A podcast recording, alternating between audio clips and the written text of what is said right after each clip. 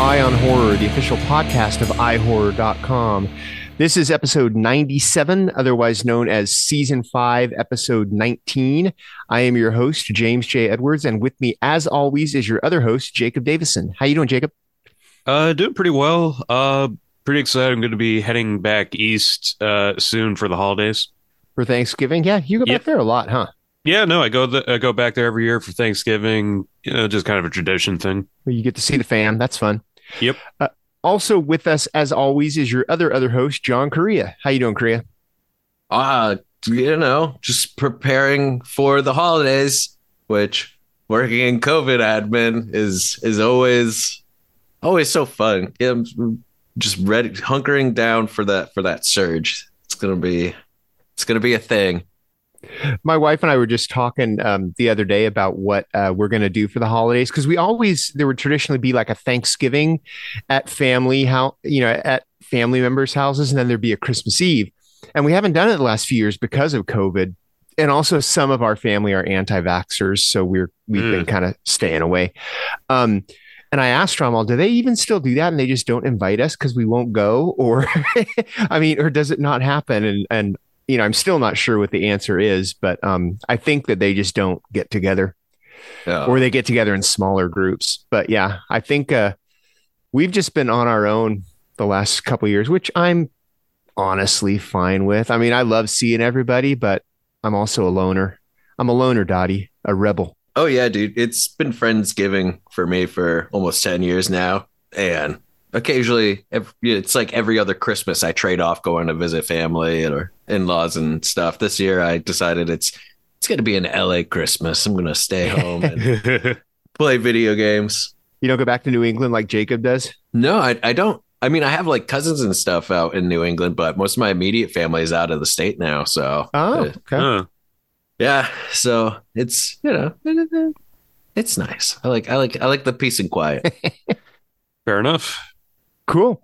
Uh, what's been going on? I, I can tell you guys, I, I want to start off with this because I saw something awesome. Uh, All right. Bones and all. Luca Guadagnino, or however you say his name, his new movie. Um, have either of you guys seen this yet? I know it, it it's I believe it is opened in LA. Not Uh, yet. No. This movie is awesome. It, it it's it's exactly the movie that you think is going to be made by the guy who did both Call Me by Your Name and the Suspiria remake. I mean, it's it's being billed as kind of a horror romance, and that's kind of what it is.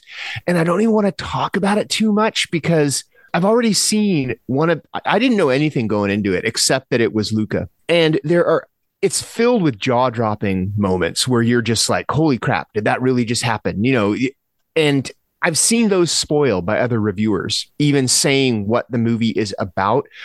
But the opening scene is one of those you're like, holy shit, you know, and that is what sets up what's going on. So when I went into it, I thought it was going to be like a natural born killers kind of thing with just these two delinquents in love kind of a thing, but it is not. It is something completely completely different.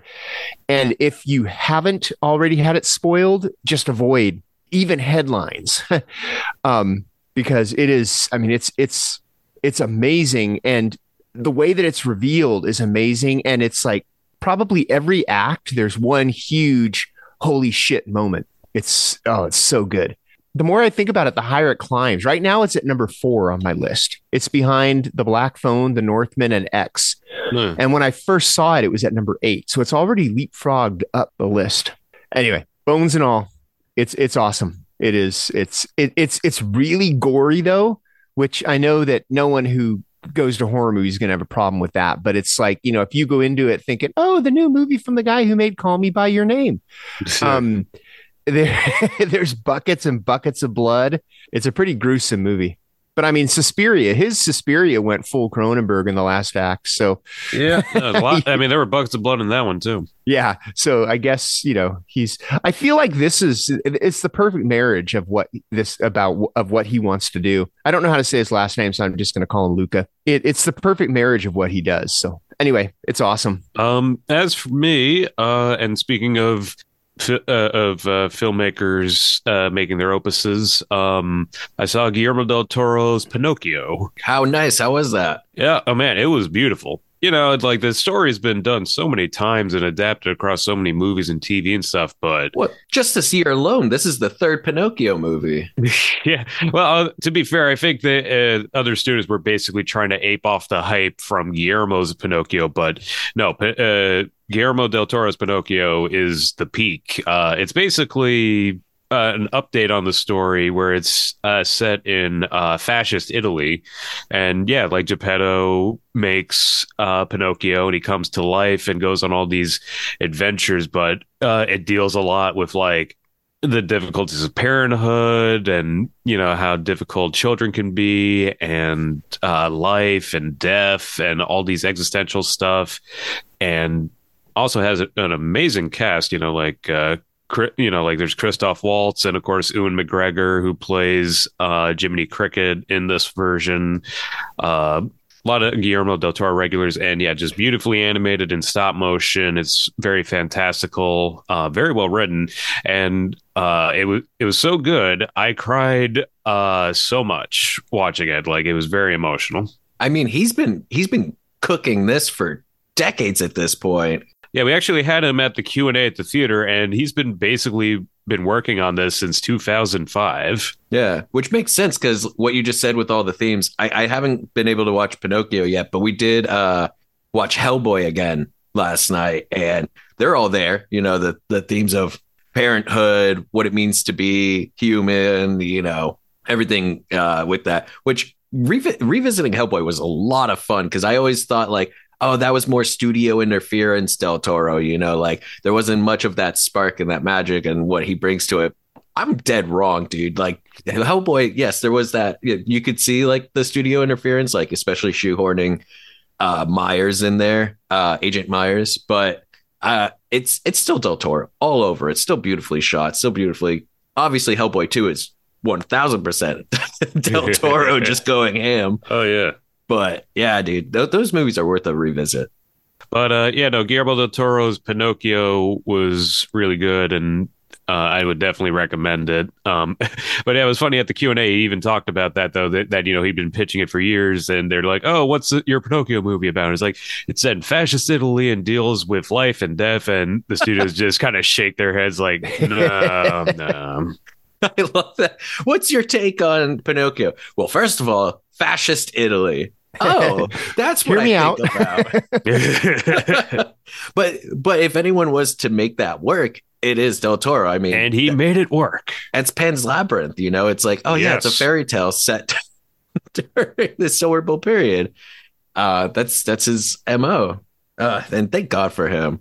Um, one that I watched recently. I don't know if we talked about it yet. Have you guys seen Trick or Treat Scooby Doo? Uh, no, I haven't had the chance to see that one yet. Oh man, I'm a big Scooby Doo fan, and I was so excited about this new one because it's the first um, feature length Scooby Doo movie to do the uh, animation style of um, of what they've been doing recently with Guess Who Scooby Doo. Um, Uh, but also, it got a lot of online controversy because it had made um, uh, Velma canon as uh, as uh, gay. Um, yeah, yeah. because she gets a crush on this uh, developer, and it's a it's a lot of fun. It's kind of the little spoilery, but like it, it's very it's kind of like the spectra of the Scooby Doo movies, where they find a you know very early in the movie they establish like, oh yeah, all the suits that all our classic villains have been using were made by one person. So there's like one person that's kind of behind all the monsters and they lock that person up very early in the movie and the rest of the movie is like them having an an existential crisis of well we don't have any monsters to solve anymore because we, we figured it out. Especially fred dude. Fred has a meltdown and it's uh it's really fun. It's really funny. Uh matthew lillard like all the voice actors that have been doing it you know are back. Matthew lillard uh as shaggy kate micucci as uh velma and uh frank welker of course is still fred you know. I think that man is gonna keep being the voice of fred for many many years thankfully.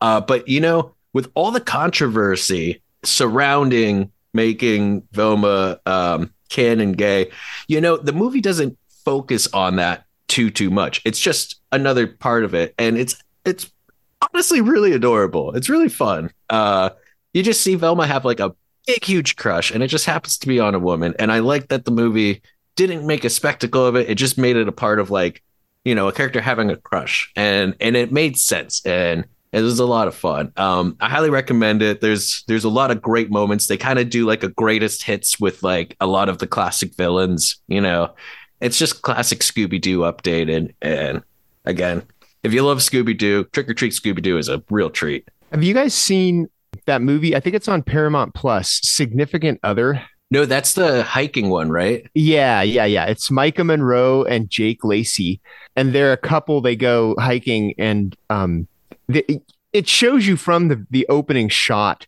that there's like a meteor or something that crashes in the woods. So you know it's aliens from the beginning.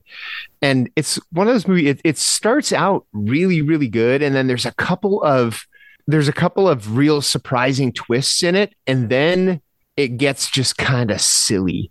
So it's not, I mean, it, it it's still worth watching because it's also kind of short. I think it's only like 85 minutes or something like that.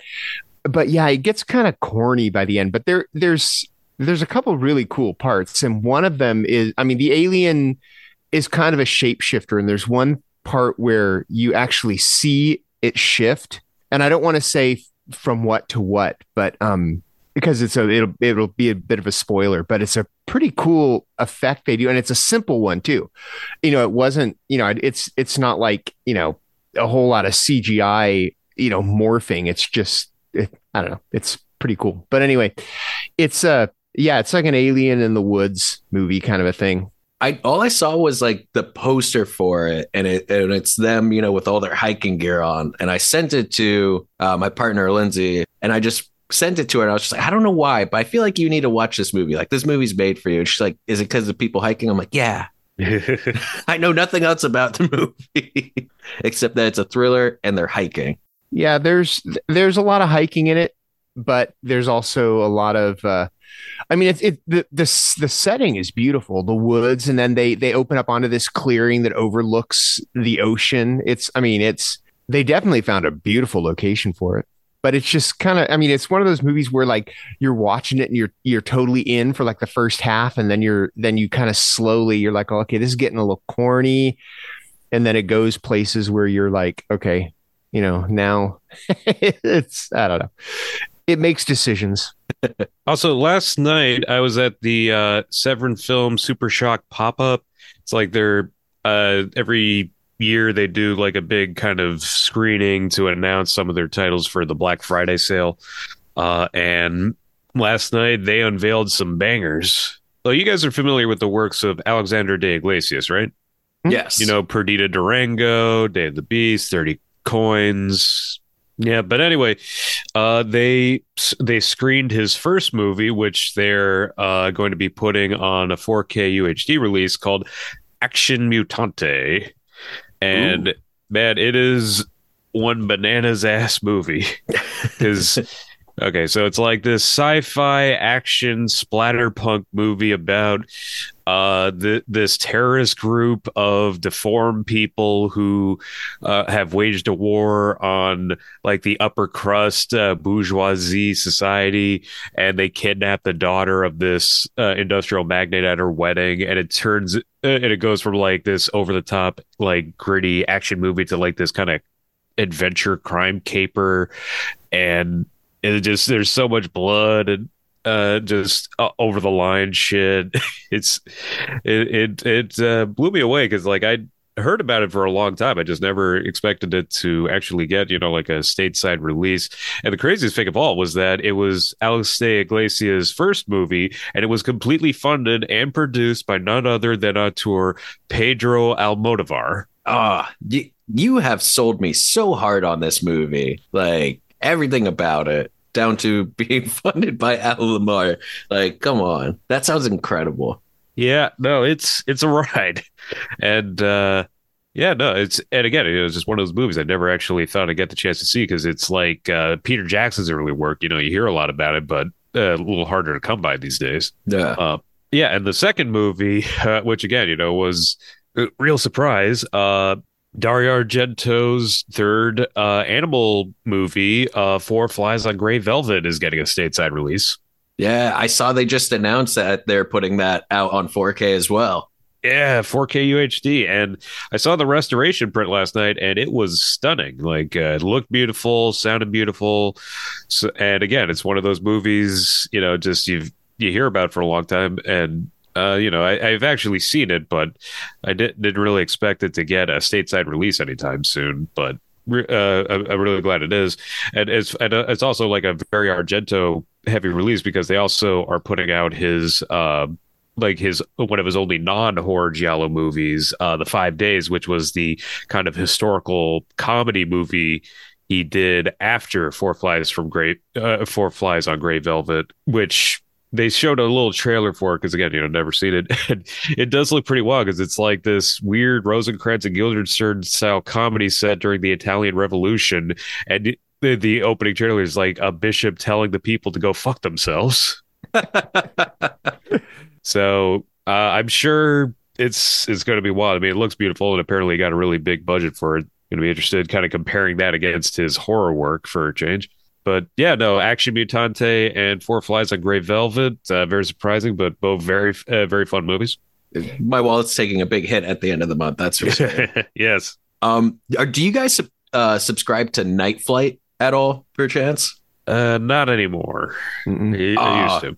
I, I highly recommend checking it out again because it I, I they have deals every now and then where it's like 35 bucks for a year and it is worth every penny. I've been doing a deep dive while cleaning and ha- watching a lot of music docs on it, but they have a lot of really weird ones. And one I wanted to bring up was uh, called Children of Dracula, which sounds cooler than it is. Um, for it's basically in the early 90s these television producers were looking for like you know the next shock documentary um, to to put on television to make for television. And so what they did was they put out ads in Dallas and LA looking for real life vampires. And they interview the people who respond. And it is so weird because it's very early 90s very like action news but like super low budget. And it's just interviewing people who have encountered real life vampires. I'm I, this is a podcast, so you can't see me doing the air quotes with my fingers, um, or people who uh, say they are real life vampires, and it's just such a weird, such a such a great like little time capsule of like that action news Jerry Springer era of just yeah. like weird. You can almost put anything on television, but still have to adhere to the FCC standards, and it's it's such a weird. And yeah, I, I'm I'm not getting paid by Night Flight, but Night Flight's great. Yeah, Children of Dracula. It's it's not the greatest thing, but hey, if you're cleaning your house, it's a great thing to have on in the background. Fair enough. Have you guys watched that series on Netflix, The Watcher? Uh, no, I've heard mixed things about it. I feel mixed things about it. um, the story that it is based on is actually really creepy. It's about these people that moved into this house and then they started getting letters saying, you know, I've watched this house for decades and, you know, blah blah blah. Oh shit, I've I've read that story online. Yeah, yeah. yeah. And and um the thing is the series takes it a lot for it's almost it's kind of like a speculation on what may have happened and it, you know that dives into like you know cult stuff like that my my issue with it is I, I feel like they wanted to stretch it to be a limited series and it should have been like a 90 minute movie. Because there's a ton of like red herrings and false turns and you know this suspect here. No no it's this suspect here. But no now it's this suspect. But wait now it's back to the first suspect and it's it just just a lot of you know it's like spider-man pointing at each other yeah. And the thing is by the time it gets to the end the ending is not very satisfying which is kind of kind of goes with the true life story because honestly the true life story doesn't really have an ending. I mean the people who live there still get the letters you know it, that's all it is. But yeah it's kind of it's it's creepy but then as the mystery unravels it just kind of the whole thing kind of unravels. Yeah, there's just a lot of um, pulling rabbits out of hats and stuff, you know. And that's the thing about the real life story, because like the real life story is essentially these people get a house and then they get these really, don't get me wrong, they're really creepy and disturbing letters about being watched all the time and yeah. like stuff like that. but that's all it is. You know what I mean? Like it is like especially if you're in that situation, it's terrifying and horrible. But I mean, like it's just someone getting letters, and they never really figured out who it was, and like they don't happen as frequent, but they kind of still are happening. So it's like I can see that being adapted into a limited series, being kind of like eh, either you're going to stretch it really hard or take liberties, and They they do both. They do come up with a cool uh not excuse, um reasoning behind why the letters even started. There's a cool little concept as to how the the the the, writing of the letters even came about. So that so that's kind of, you know, the writers kind of did well with that. But um but yeah, it's it's just they're they're I think they're trying to speculate a story that um I think it they just wrote themselves into too many corners with it. Uh, speaking of Netflix limited series based on real events, um, how do you guys feel about Dahmer? Because I know that's been very popular on Netflix, and I I personally can't help but feel like I don't want to watch it out of just like I'm not saying that I'm I'm sick of serial killer, you know, real life serial killer stuff, but like the Dahmer series just kind of feels like it's it's hard to say because like there, there's there's there's still victim families of the victims out there and they're they're being portrayed in these series without their permission which i understand you know a, a lot of it's it's it falls under like you know public story public It's news News accounts, yeah. Right. yeah so like you know i i the, the the producer in me is going like ah well you know this is all okay this is all legal but like at the same time it's it's every time one of these things come out those those people who survived or those people who have been affected by this evil have to relive these moments have to relive all of this. And not only that but see the person that did this horrible fucking thing to their family have a series with its name on it and being played by an attractive actor. And like I can't help but like with Dahmer I like I don't know if Dahmer was like my limit of just like you know what? I don't know if I can if I can get continue being into this. It I don't know. It feels different than like something like Henry you know where it's like more demonizing on it or takes more liberties with it. I don't know. Like sometimes when it's like too close to it and tries to be too accurate with it, it feels it feels dirty. I don't know. What what do you guys? How are you guys? I tried to watch Dahmer. Um, I well, and I'm not saying I've given up on it yet. I just couldn't get into it. I watched one episode and then I was like, eh, there's other things I'd rather be watching. So maybe I'll go back to it at some point. But you know, it, it was no big stand, you know, like you're saying about, you know, it's not that I didn't agree with anything. It just didn't grab me from the first episode. Yeah. Yeah, it didn't really appeal to me either. Just yeah, both kind of what like what Jonathan was saying, and also just I don't know, like what uh, I'm just not really sure what more I have to gain from watching it. Uh, I mean, I know a lot about Dahmer from other stories and adaptations, and yeah, I, I don't know, just it just it just didn't really interest me as much. Yeah, and and don't get me wrong, this isn't this isn't like one of because we all know how passionate I can get about stuff. You know, uh, this isn't. I'll, I'll say it straight out. This isn't me on uh on a box like I I get with the Warrens. You know, uh, right. but it's just one of those things where it's just like I mean, like we're we're horror people. We watch a lot of horror stuff. I don't know. It's just like do we do we need another Dahmer project? Do we need another you know thing like that? Like has that not been explored enough and like has it not been explored enough to the point where it's like okay guys we're like really just like digging into some old wounds here for some real real people The word isn't even explored, it's exploited. yeah I mean, you with Dahmer at this point, it's being exploited. and like i don't i don't want to i don't want to you know um i'm trying to find the right words i don't want to like make anyone feel bad for enjoying you know watching it i don't want to like condemn anybody who made it or worked on it. You know what i mean? It's one of those things where it's just like i think just for me personally like because i get it I've, I've gotten a lot where people are like did you watch dahmer? Oh it's right up your alley. And it's like you know what? I don't think it is. I i, I don't think it is up my alley. It's like game of thrones. It's like yeah it's just uh, i'm just not interested. Sorry game of thrones fans. I'm But Game of Thrones is awesome. Um, Never will watch it. I'm sorry. It's just ah, I mean, it, if you're ne- if if you're never going to watch it, that's your loss because it's pretty awesome. And that's okay. The thing about Dahmer is, um, it is. Uh, I think we've reached saturation point with Jeffrey Dahmer because, like, it, it seems like every six months there's a new documentary, a new limited documentary series. There's a new, you know, the Dahmer tapes. You know, th- there's something new every time. So when this comes out, you're like, okay, you know, th- at this point, yeah, I, am not going to say who cares because obviously people do because people are watching Yeah. it. But it's like, you know, like Jacob said, you know, what do you get from watching this now? You know, you, Yeah. I mean, it, it, is there really anything that you don't know? And I guess, you know, if they take liberties with the story, I would love to see how they portray those two cops who gave that that kid who got away back to him. Yeah. I, Well, I haven't gotten to that point in the series, and and I don't. I mean, eventually I might go back to it, but I didn't get there when I tried. I mean, for for me, and and it's with like all the all the major serial killers, you know, because uh, but a little bit of Bundy, a little bit of you know of uh, even. No, I uh, can't get enough Bundy though.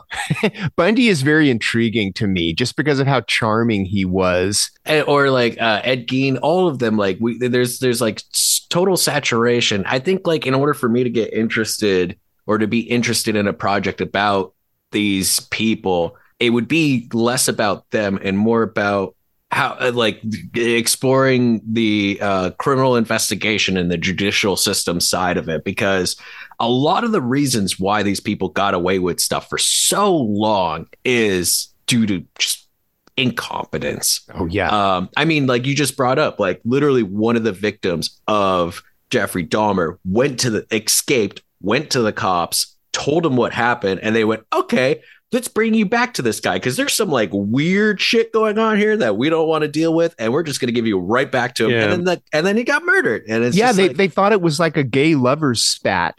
and they were just like, we don't want to touch this. Yeah, and they Yeah. believed Dahmer over the kid because the kid had been drugged. Yeah. So, you know, he was probably out of it. So they're like, okay, just, you know, make sure he gets home. And Dahmer's like, of course I will.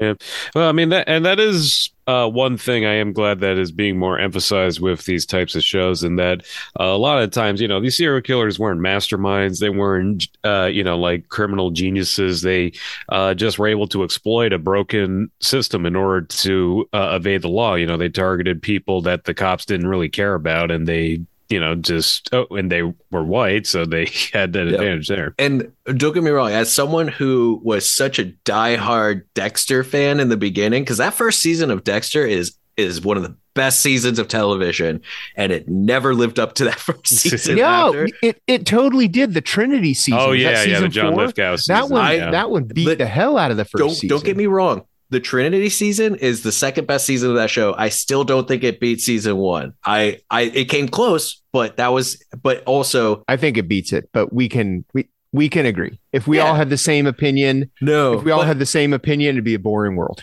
but I think we can agree on one thing is that those were the two good seasons of Dexter. All the rest, Ice Truck Killer and, Trin- and Trinity Killer were the two big ones. Yeah. two two and three were decent, but after Trinity Killer, it went downhill real quick. But anyways, the the best thing that the later seasons of Dexter did was that one where Dexter meets a serial killer idol, and he's like, "Oh, the fact that you put that body on like the cops' front lawn was such a fuck you to everybody, and it was so cool." And, and the guy was just like, "Oh, I was shit faced, and it fell out of my car." I didn't even realize it fell on someone's thing, and it like really like explored like no. Oftentimes these are just like fucking idiots because you have to you have to have in, in like some aspects like Hannibal Lecter is a fictional fucking character and that is Yeah. not how it works like at Yeah. all and so like it's just it's just insane. And like with with something like that it's it's understandable that if someone is operating on a level of just like chaos and randomness that it's hard to like put it together. But also just the inherent incompetency.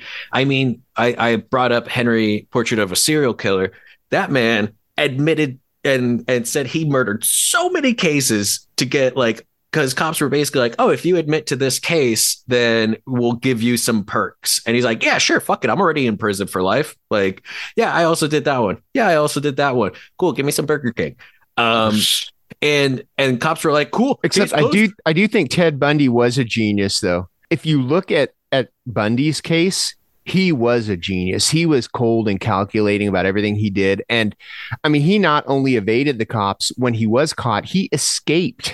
I mean, I mean, don't get me wrong. There's always exceptions. There's always there is always people where it's like, oh, okay, so they weren't, but, But that- like, that's that's why Bundy is so fascinating to me, though, is because he, I mean, he was in jail you know, on death row for murdering women, and he was getting marriage proposals from women. It's like, do, I- I- do you not? Uh, I, I don't know. but do we need another series? Do we need another thing where he's played by some former high school musical person? You know, like, don't get me wrong, uh, Zac Efron was very good, but like, do we need to be reigniting that? Because when that series came out or that movie came out, we saw it again where people were like, "Oh man, Ted Bundy was hot. Ted Bundy was cute," and it's just like, do we need to? Do we need to be explore? It's it's one of those things where it's like, do we need to be making celebrities or continuing the celebrity level of these people when we should be exploring why our system of justice is like failing so many people that these things happen. I mean, like, why does America have so many serial killers compared to other countries?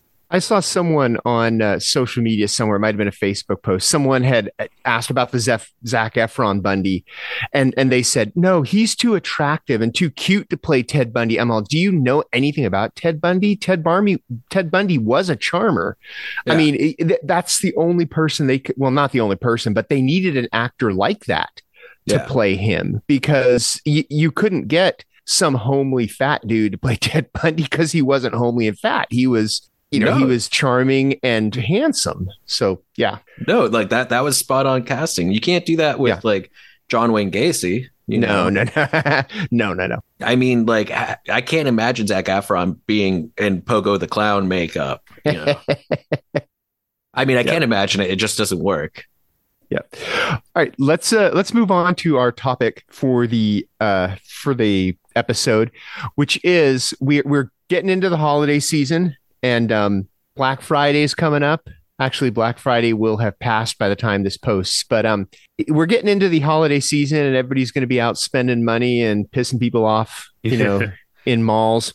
So let's Yes. talk about consumerism and consumerism in horror movies. A surprisingly popular subject. Yeah, yeah, it kind of is. Yeah. And I think that um the first thing that comes to mind for me, and probably one of the first things for you guys as well, is they live. Yes, That is yes. the Yeah. th- that right there is the case study because it's right down, you know, to the you know, to the messages with the sun, you know, with the sunglasses and all. I mean, it basically is n- not making fun of, it's calling out the corporate world for its advertising and how it is basically preying on not the unintelligent, but the um it's given people what they want in order to get them to spend their money. You know, it's Yeah. showing people it's showing people what they want to see. You know, like there's that commercial right now that says young people react to commercials that show people having fun. So here's a pool party about insurance.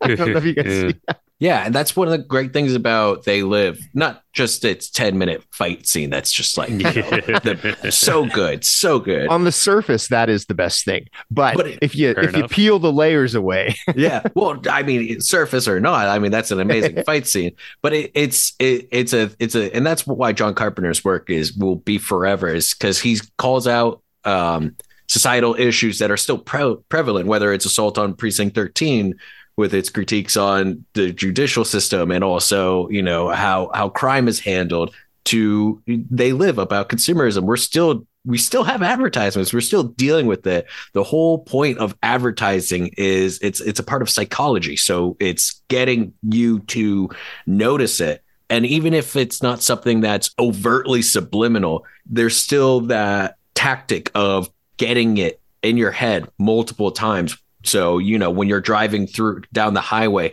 you see the black adam advertisements enough to where you go you know what Pierce Brosnan does look pretty dope as Doctor Fate. Maybe I should check out Black Adam. It's that repetition, you know. It's it's still there, and the tactics are always changing. I mean, fuck, dude, how many seasons of Mad Men did we have where they were basically just like telling us how stupid we were for falling for the tactics? And that's the thing with They Live is that it was in its time a direct re- response and rebuttal to Reaganomics, which uh, you know, because like in the '80s, uh, advertising, marketing, and consumerism was at an all-time high, and yeah, Carpenter just decided to kind of cut to the meat of it, you know, because like the signs literally say consume and obey. And my personal favorite, the money that says this is your God. and yeah, they're yeah, they're trying to control you by like getting you to buy their buy their product and not just buying their product, but buy into their yuppie lifestyle. Well, and and just think of how how much of our world is shaped by advertising. I'm yeah. thinking back to one of the greatest advertising, and by greatest, this isn't like me saying like it was a good thing, but just like the most. Uh, I think the proper verbiage would be the most successful advertising program was early in the 19th century. There was a company that um, made shavers, and they're like, man, we really cornered the market on men shaving because men have to shave their beards. But how can we make more money? And they started a campaign to advertise to women, but women don't have beards typically. So what do you do to to to appeal to women? You start making you start changing the beauty standards of the time and shaving legs, shaving armpits. Now you have an entirely new market and it's still and its effects are still felt today or even if it comes to fashion on what's fashionable affects what we perceive as attractive. You know, it could be something like right now, like right now, let's pull something out like uh, bell bottoms may not seem like a cool or hip or sexy thing to do, but there was a very successful campaign where where that was the thing, and it's working on our inherent things, or even just um, Coca Cola with Santa Claus. I mean, Santa wasn't that big of a thing. Saint Nick wasn't a huge thing outside of certain areas of the world, and Coca Cola made it a thing. And there, there's many many many many more examples of it like how much of our culture how much of our world has been changed through advertisements. And they live just like tapped into that so hard. And i just love how under the advertisements it's just white and bold words that just say stuff like consume obey. And that's how we got the works of shepard fairey yeah. Let's see. In terms of other uh, critiques of consumerism, uh, of course, one of the other big ones, and, my, and one of my personal favorites would, of course, be George A. Romero's Dawn of the Dead. Yes. Because, you know, like. Uh, Takes place zo- in a mall. yeah. All the And all the zombies go to the mall because it was a place that was important to them. And yeah, so you just got like all the zombies just wandering the mall and like uh, just like looking for stuff that they don't need. And yeah, just, you know, the metaphor couldn't be more upfront but it's still uh, just as devastating. But as subtle as a heart attack. yeah. When when is it no longer a metaphor because it's no longer like subtle? like when is it like so in your oh, yeah. face that it that it can't be called that? I but mean, we like, say not yeah. subtext, it's text. yeah. yeah. I mean, like remember all those comparison pictures with like screen caps of Dawn of the Dead compared to people shopping on Black Friday? Yeah. And and that's the thing too is that and because there's the very overt, it's like, oh, consumerism, zombies consume. We consume products like zombies consume bodies, you know, and uh there's those overt things, but there's all these great moments. Like we have that awesome montage where they finally close off the mall, right? And they finally get rid of like enough zombies where they can safely roam around. And they just have a quote shopping spree where they're just grabbing everything that they possibly could have wanted in a mall. And they look comfortable, you know, at a certain point, but they don't seem fulfilled. They have literally the, the access to all the mall. And it, it, it's not like you can see that they're not fulfilled. You know, they're, yeah. they're, they're just like, oh, okay, well, now what? Because we live in a fucking mall now. It's not the most glorious scenario. Yeah, like uh, like that one scene. It, it, there's a or there's a few scenes where like they're in the mall by themselves, like each of the different characters, and yeah, they're just very isolated. Yeah, you know, they got all their stuff, but they're alone. Yeah, and they're bored because they got yeah. all their stuff, and then it's a it's a now what? And who doesn't much. feel that, especially in this time where you can just order things online and it comes in a couple days later? Like you get really excited. I don't know about you guys, but I'm a huge Blu-ray collector, and I'm like, oh fuck yeah, dude, this new Blu-ray is going to be awesome. It's going to be great. And then I get it and I watch it, and then I go, all right, what's the next one? You know, and like, yeah, it's it's that you get that. It's like it doesn't fill that hole. Kind of like how you never satisfy the hunger of a zombie. Exactly. You got to have more, more, more.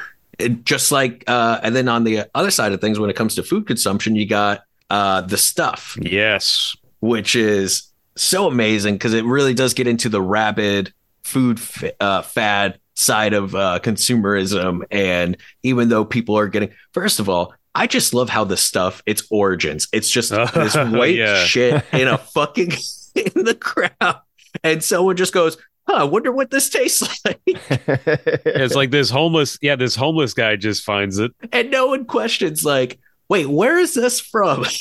Like shouldn't we be looking into what this stuff is? And they're like no it's stuff.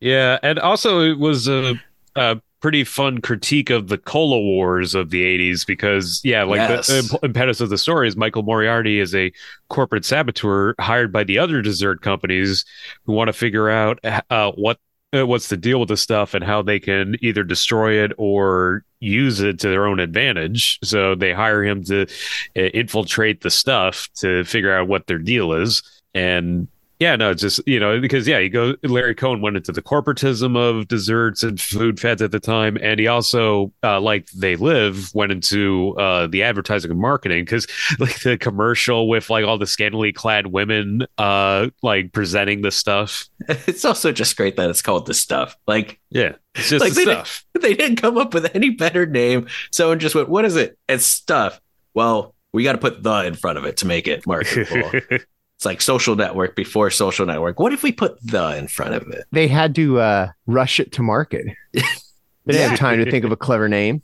no I guess, and then and then yeah, then there's a whole twist that the stuff literally eats you eats you alive and like takes over your mind. And that's the thing is like we got filmmakers, uh, you know, uh, John Carpenter, George A. Romero, Larry Cohen. They were they were masters at doing stuff on budget, in a rough budget, but also uh, giving you the schlock, giving you the horror, giving you the thrills, while also making you think and making you question things. And uh, that that's why that's why they're forever. You know, their work will live on for for all time. Um, but what about um, American Psycho? Because that's one that you, you don't think in like these the ones that we've been talking about. They're very overt about it. They're very like, hey, consumerism and horror. It's like, oh yeah, no stuff. Dawn of the Dead, you know, obvious. But uh, American Psycho is very much so about that like obsessiveness. It's about that. The damn yuppies. Yeah, Yeah. it's it's more about materialism than consumerism, which is Well, it's two both. sides of the same coin. But with American Psycho, it's like everything that the guy holds dear is basically, you know, he'll he, he talk about his expensive apartment. He'll he talks about how much money he makes. You know, everything is about stuff he has, and you know, and uh, to that famous scene where he's freaking out because the other guy's card is classier than his, even though they look exactly the same. you know, yeah. you're, you know, it's um, it, it's it's just his whole identity boils down to how s- I guess how successful he is, which is judged by how much stuff he has. Yeah, and, I, ju- and like the, I love the recurring theme that he pays for everything on credit card because especially at that time in the '80s, it's like you, you had to be a high roller to pay with a, uh, you know, plastic credit card, and he, he even tried to pay for the prostitute with a credit card. well, credit cards were also new in the 80s. Like Yeah, yeah, that that wasn't a thing prior to that. Same with credit scores. By the way, credit scores were were created in the 80s and only America does it and are bullshit. Uh, oh yeah, anyways. another uh, yeah. There's another bullshit system in, in the '80s, Yep. Thank you, Reagan. Created, created in the '80s. Fucker. But also his there, there's a lot of um the reason American Psycho comes off as a satire is because it was made in 2000 Yeah. and it's looking back on the mid 80s. So, you know, in retrospect, if it was made in the well, the book was written in 91, so it couldn't have been made that early. But if it if that movie was made in the 80s, it would have been a different kind of movie. It wouldn't have been as it wouldn't have, you know, the, the whole I got to return some videotape. You know, that wouldn't that wouldn't be funny. you know, it, it it would be or how much does he pay for his video club membership? It's like hundreds to to join this because VHS rentals were new, you know, Yeah. and the tapes themselves were costing the people who were renting them hundreds of dollars. So that you had to pay a fee to for the privilege of renting the tapes. Yeah. Yeah. Well, and, and that's the thing too is that we we talk about consumerism and ads exploiting, you know, filling that filling a small void, you know, of filling stuff, and who has a bigger void than a psychopath, you know, because uh, inherently there's a there's a lot of uh, personality that's just missing there, and so he through materialism, through even just pop culture knowledge, is trying to present himself as as a as a person, a person of you know that want. So everything in him is is fake. He doesn't give a shit about Huey Lewis, but he will spit all the facts about Huey Lewis as if he does enjoy something that brings joy to someone. He doesn't care about Reese Witherspoon and his relationship with her, but she is someone of status, and so he's he has that relationship going. He because he doesn't care about doing having a relationship on that level. He just wants to use people. And yeah, that that's definitely like the the elite status of what we're talking about today with consumerism and materialism with American Psycho. And then of course, there's with the holiday season, we have the holiday consumerism specific movies of stuff like of course Black Friday and Krampus, which I think are two of the biggest oh, and I'm going to throw it in there. I know it's not inherently horror, but it's a horrifying situation. Jingle all the way. yeah. How is that not a terrifying story of someone who is being driven to this point? And yeah, no, that kid wanted that toy, but like that kid did not want that toy that much to go through that much shit, you know? Yeah. If we're going non-horror, we got to go Fight Club and Josie and the Pussycats, which are two of the biggest of uh, consumer. But yeah. we are eye on horror, not eye on movies. Says the fringe guy. and uh, and sort of related, I, I would also say uh, Gremlins and especially sorry, Gremlins and Gremlins to the new batch uh, both prominently anti-consumerism. Uh, again, especially the sequel, because in the sequel, you know, they it's set at that like uh, advanced Wall Street office building with like all the products and all the stuff, and all the gremlins get into everything. Uh, yeah, like uh, mass consumerism turns into gremlins, or even just the exploitation, because the whole point of gremlins is here is this massive amount of responsibility embodied into this mogwai, right? And even from the get go, the the father in the first movie is like, man, every kid in America is going to want one of these. and we get even more of that when we get into the corporate building in New Batch, which I'm I'm always down to talk about New Batch for as oh, long yeah. as possible. So if we want to do a whole episode of New Batch, I'm, I'm oh I'm there. Um, and and the, and that's that's the whole thing is that exploitation, whether it's of something that's sacred, something that's old, and you could easily translate that to the exploitation of like natural resources and what have you, you know, uh, and it's all bundled in this cute little mogwai. that can turn into a horrible monster.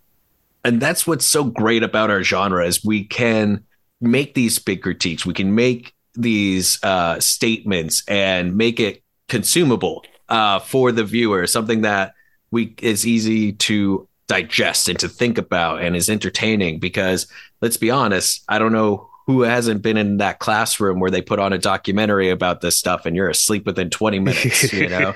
yeah.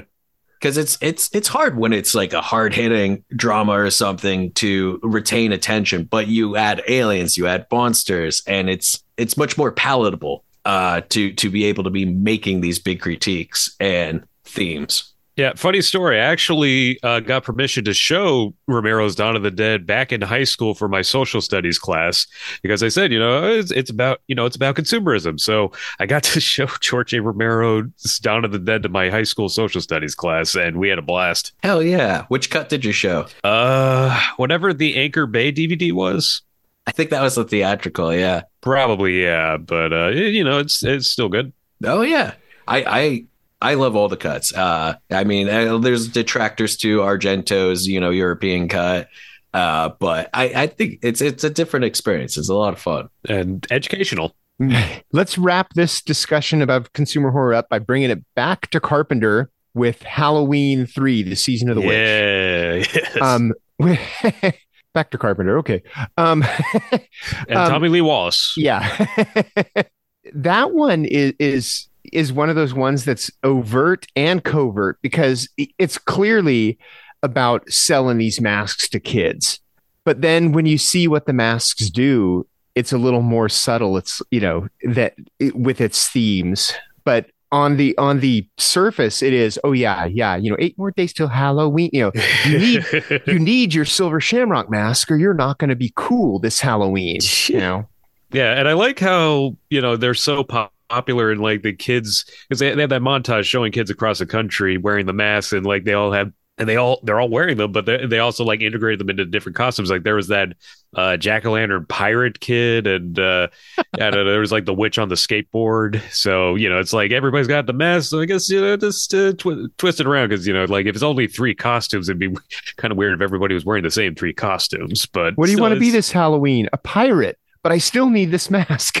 Right. Yeah, exactly. It's like it's so popular that you have to, uh, you know, you have to wear the mask even if you, you're doing a different costume like that. And yeah, it's like kind of a yeah, exactly. It's a popularity thing because at the beginning, remember, uh, Tom Atkins' character gets like regular masks for his kids, and they're like, "Oh, but mom got us the uh, popular, the, the awesome silver Shamrock masks," which itself kind of feels like a commercial. Well, and and one really interesting thing about Season of the Witch, I mean, a lot of these movies cover it too, but it goes into the corporate like irresponsibility of like safety measures, right? I mean, Yeah, yeah. because how many, how often do we hear like, oh shit, this crib will murder your baby, so we're recalling it. But like, how long has that company known that that's a factor? How long has people had?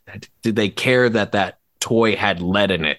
You know, Yeah, yeah, because they it makes such a big deal out about final processing. Yeah, and if if it if someone hadn't found out that you know this action figure had lead in it, would they have? If they weren't called on it, would they have just kept making it because of the cost cutting and stuff? Granted, it's uh, obviously the motivations in Season of the Witch are more macabre and are involve a, a, a cult and you know uh, the Stonehenge. in Stonehenge. And I, I uh, off the top of my head in this early mornings don't fully comprehend that part of the plot, but it it was there, you know. it comes back to Fight Club with um with the, what was the guy's job where he had to determine whether paying out settlements was going to cost less than a complete recall of these dangerous things. and uh, and also, I think it specifically had a lot to say about the uh, consumerism culture, uh, especially building around Halloween, because you know it's like uh, the masks and the candy and the decorations and the industry around Halloween, and you know it's like I guess that versus its folkloric uh, origins. which is awesome. I mean, like, and I mean, uh, one of the things I always enjoyed about Season of the Witch is it does pull in those themes of uh, folk horror, where the old world comes back, uh, whether it's in a small capacity or a big capacity, and the new world, the current world, is terrified of it. You know, it's terrified of going back to nature, of these pagan exercises that are more about praising the earth than it is about you know capitalism and consumerism and that's usually the thing that terrifies the modern world more than anything else and i think that's why see one of the reasons why season of the witch is, is still so prevalent and it has found its second wind in the last uh, 20 25 years or so I think it's found its second wind um, because of Scream Factory, and people are realizing that if if you take away the the fact that it was a Halloween movie, it's a really good movie. You know, it, Yeah. it's not what people expected at the time, which we discussed, you know, already when we talked about Halloween last episode. Michael Myers fans versus Halloween fans. It's what it comes down to Yeah. halloween fans versus michael meyer fans which itself is kind of a funny metatextual uh, bit about consumerism because the whole thing with Halloween was is that yeah, Halloween three seasons of the witch came out with a different story and it was great on its own, but the people audiences wanted to consume more Michael Myers. They wanted more Michael. and- and that's what they wanted to consume. So the studio brought Michael back. Halloween itself, like the, the holiday, is kind of. I mean, it's clearly a consumer thing, but I mean, if you think about it, like there's a company that makes enough money to survive all year on opening up the spirit store for one yeah. month.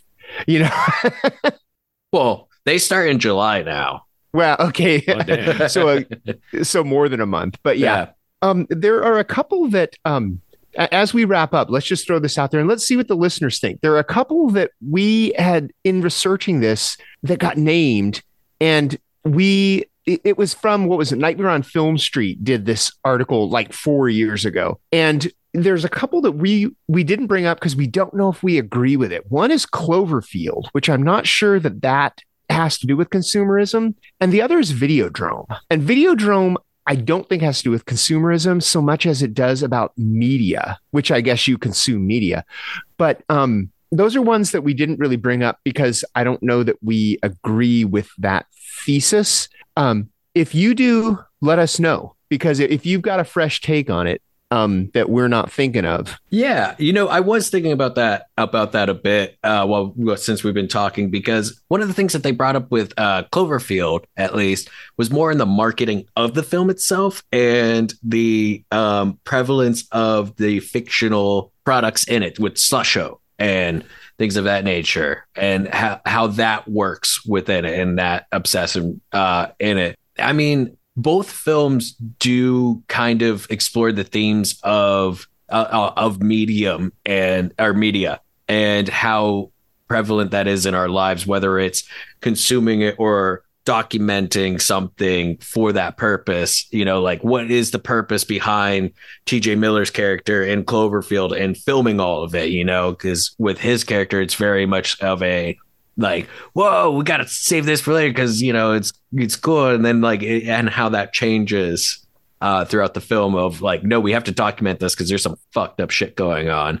So i yeah i mean like there's there's definitely arguments to be made with that. I just don't know if we if we have the time right now to fully explore i don't know that the argument is there. I'm not sure that that was the intent of these i mean it may have been subconscious but um, Videodrome, especially, I don't think that they're going for consumerism so much as they are just the media and more importantly, the illegitimate media, you know, the pirate TV stations kind of a thing. So, well, and I mean, media is a product that we do consume at the end of the day. You know, we it's it's advertised to us uh, and we are being sold to it. I mean, I brought up the, you know, the advertisements for Black Adam, you know, that is a, that is a movie, which is a product to be consumed. So, you know, media consumerism, they do go hand in hand. Uh, I, I you know, I just, I, I wish they had, ex- uh, give, given more explanation as to why and explored that a bit more still great article that lists off a lot of yeah. movies we did not discuss. if yeah. you've got um if you have any other theories about these movies or any of the other movies we've discussed, hit us up. We'd love to hear from you.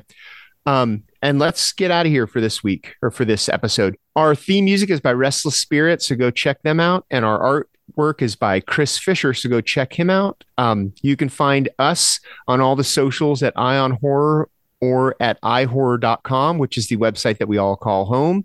And yeah, let us know uh, what you think of these consumerism movies and uh, especially about whether or not you think Cloverfield and Videodrome are, because I'm really curious now to see what people think. So yeah, uh, let us know. And we will see you in a couple of weeks. So for me, James J. Edwards. I'm Jacob Davison. And I'm Jonathan Correia. Keep your eye on horror.